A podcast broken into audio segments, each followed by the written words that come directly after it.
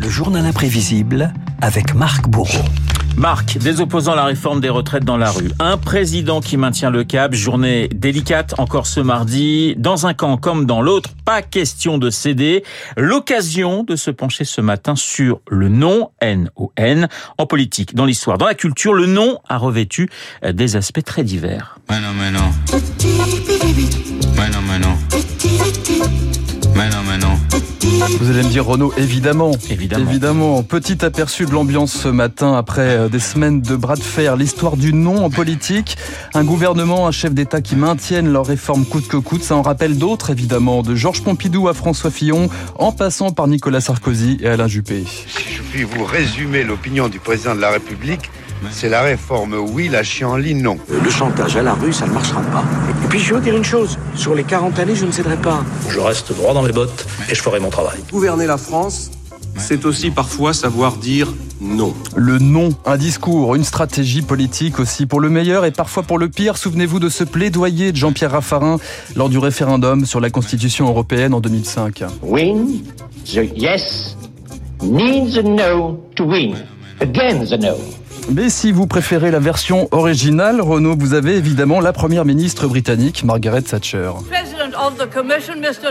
Le président de la Commission européenne, M. Delors, a dit l'autre jour en conférence de presse qu'il voulait que le Parlement soit l'organe démocratique de la communauté, que la Commission soit l'exécutif et que le Conseil soit le Sénat.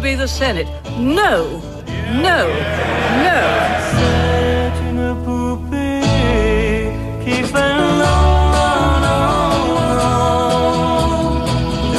Margaret Thatcher, c'est une poupée. Pour Non, vous. non, non, Ah, non, non, non, c'était juste peur. pour raccorder un petit peu Mister Delors, Renaud, Jacques Master Delors, Delors. justement, l'homme qui a dit non pour battre en retraite 7 sur 7, 11 décembre 94.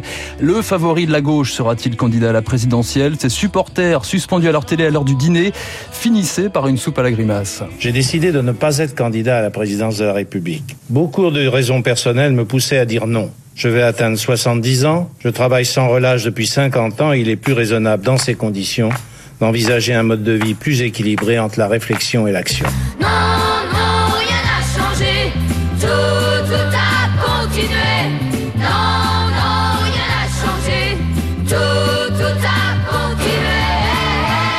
Pourtant, il y a des noms qui changent le cours de l'histoire, Renaud. Il y a 20 ans, le nom retentissant de Dominique de Villepin aux Américains sur une intervention en Irak. C'est un vieux pays, la France d'un vieux continent comme le mien, qui vous le dit aujourd'hui. Le nom, une arme aussi en pleine guerre froide face au régime communiste à Prague, en Roumanie, en Hongrie ou à Gdansk, en Pologne, incarné par un leader, Lech Walesa.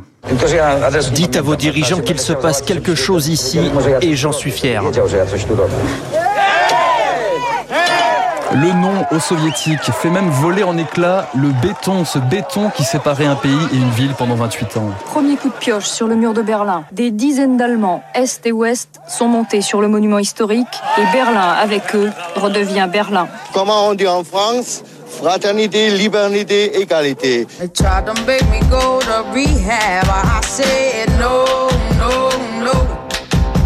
Yes, I've been black, but when I come back, no. Des combats collectifs, mais aussi individuels. Le nom de Mandela à l'apartheid, le nom à la violence de Gandhi, le nom à la discrimination raciale, lancé en décembre 55 par une afro-américaine de l'Alabama. Son nom, Rosa Parks. J'ai pris le bus du centre-ville de Montgomery. Quand je suis rentrée, les Blancs étaient effrayés de voir une Noire s'asseoir à côté d'eux. Un passager est entré, m'a demandé ma place, mais j'ai refusé. Le moment est venu de faire valoir nos droits de citoyens. Quand notre communauté s'est réunie, nous étions tous d'accord. Pour résister, il faut refuser toute violence et tout comportement hostile. Il dit non avec la tête, mais il dit oui avec le cœur. Il dit oui à ce qu'il aime. Il dit non au professeur. Renaud, vous aurez reconnu les premières strophes du Cancre, ce poème de Jacques Prévert. Oui. Prévert qui rappelait que la poésie était aussi un moyen de dire non à l'ordre établi. C'est parfois ça ce qu'on appelle la poésie. Fait par des gens qu'on ne connaît pas n'importe où, des gens qui déconnent dans la rue. Un tas d'enfants, un tas de gens, ou même un, un mec rond qui les bloque dans la rue. Sans le savoir, il fait la poésie. Mais le nom le plus célèbre, c'est peut-être celui d'Edith Piaf. Non, je ne regrette rien comme une nouvelle page blanche, comme un moyen de repartir à zéro pour tenter de se réinventer. Ça a été comme une sorte de révélation. J'ai senti qu'il fallait que j'efface tout, que je recommence tout, que je me renouvelle tout à fait et d'écrire dans un sens nouveau, vers une direction nouvelle qui, je crois, me convient beaucoup plus encore qu'avant. Non, rien de rien. Non, je ne regrette rien. Ni le bien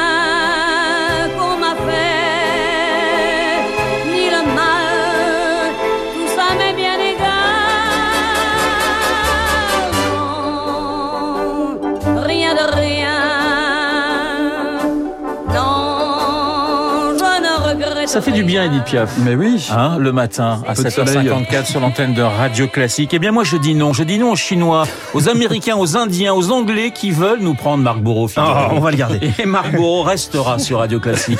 No, no et no. Moi, je ne sais pas le dire en chinois, donc euh, Mais je vous bien simplement Thatcher en aussi. Je vous remercie beaucoup. Le journal imprévisible de Marc Bourreau, comme tous les matins sur notre antenne. Bravo, Marc. Il est 7h54, je vous le disais. Dans un instant, lui, il va dire oui. C'est David Barrault pour son décryptage.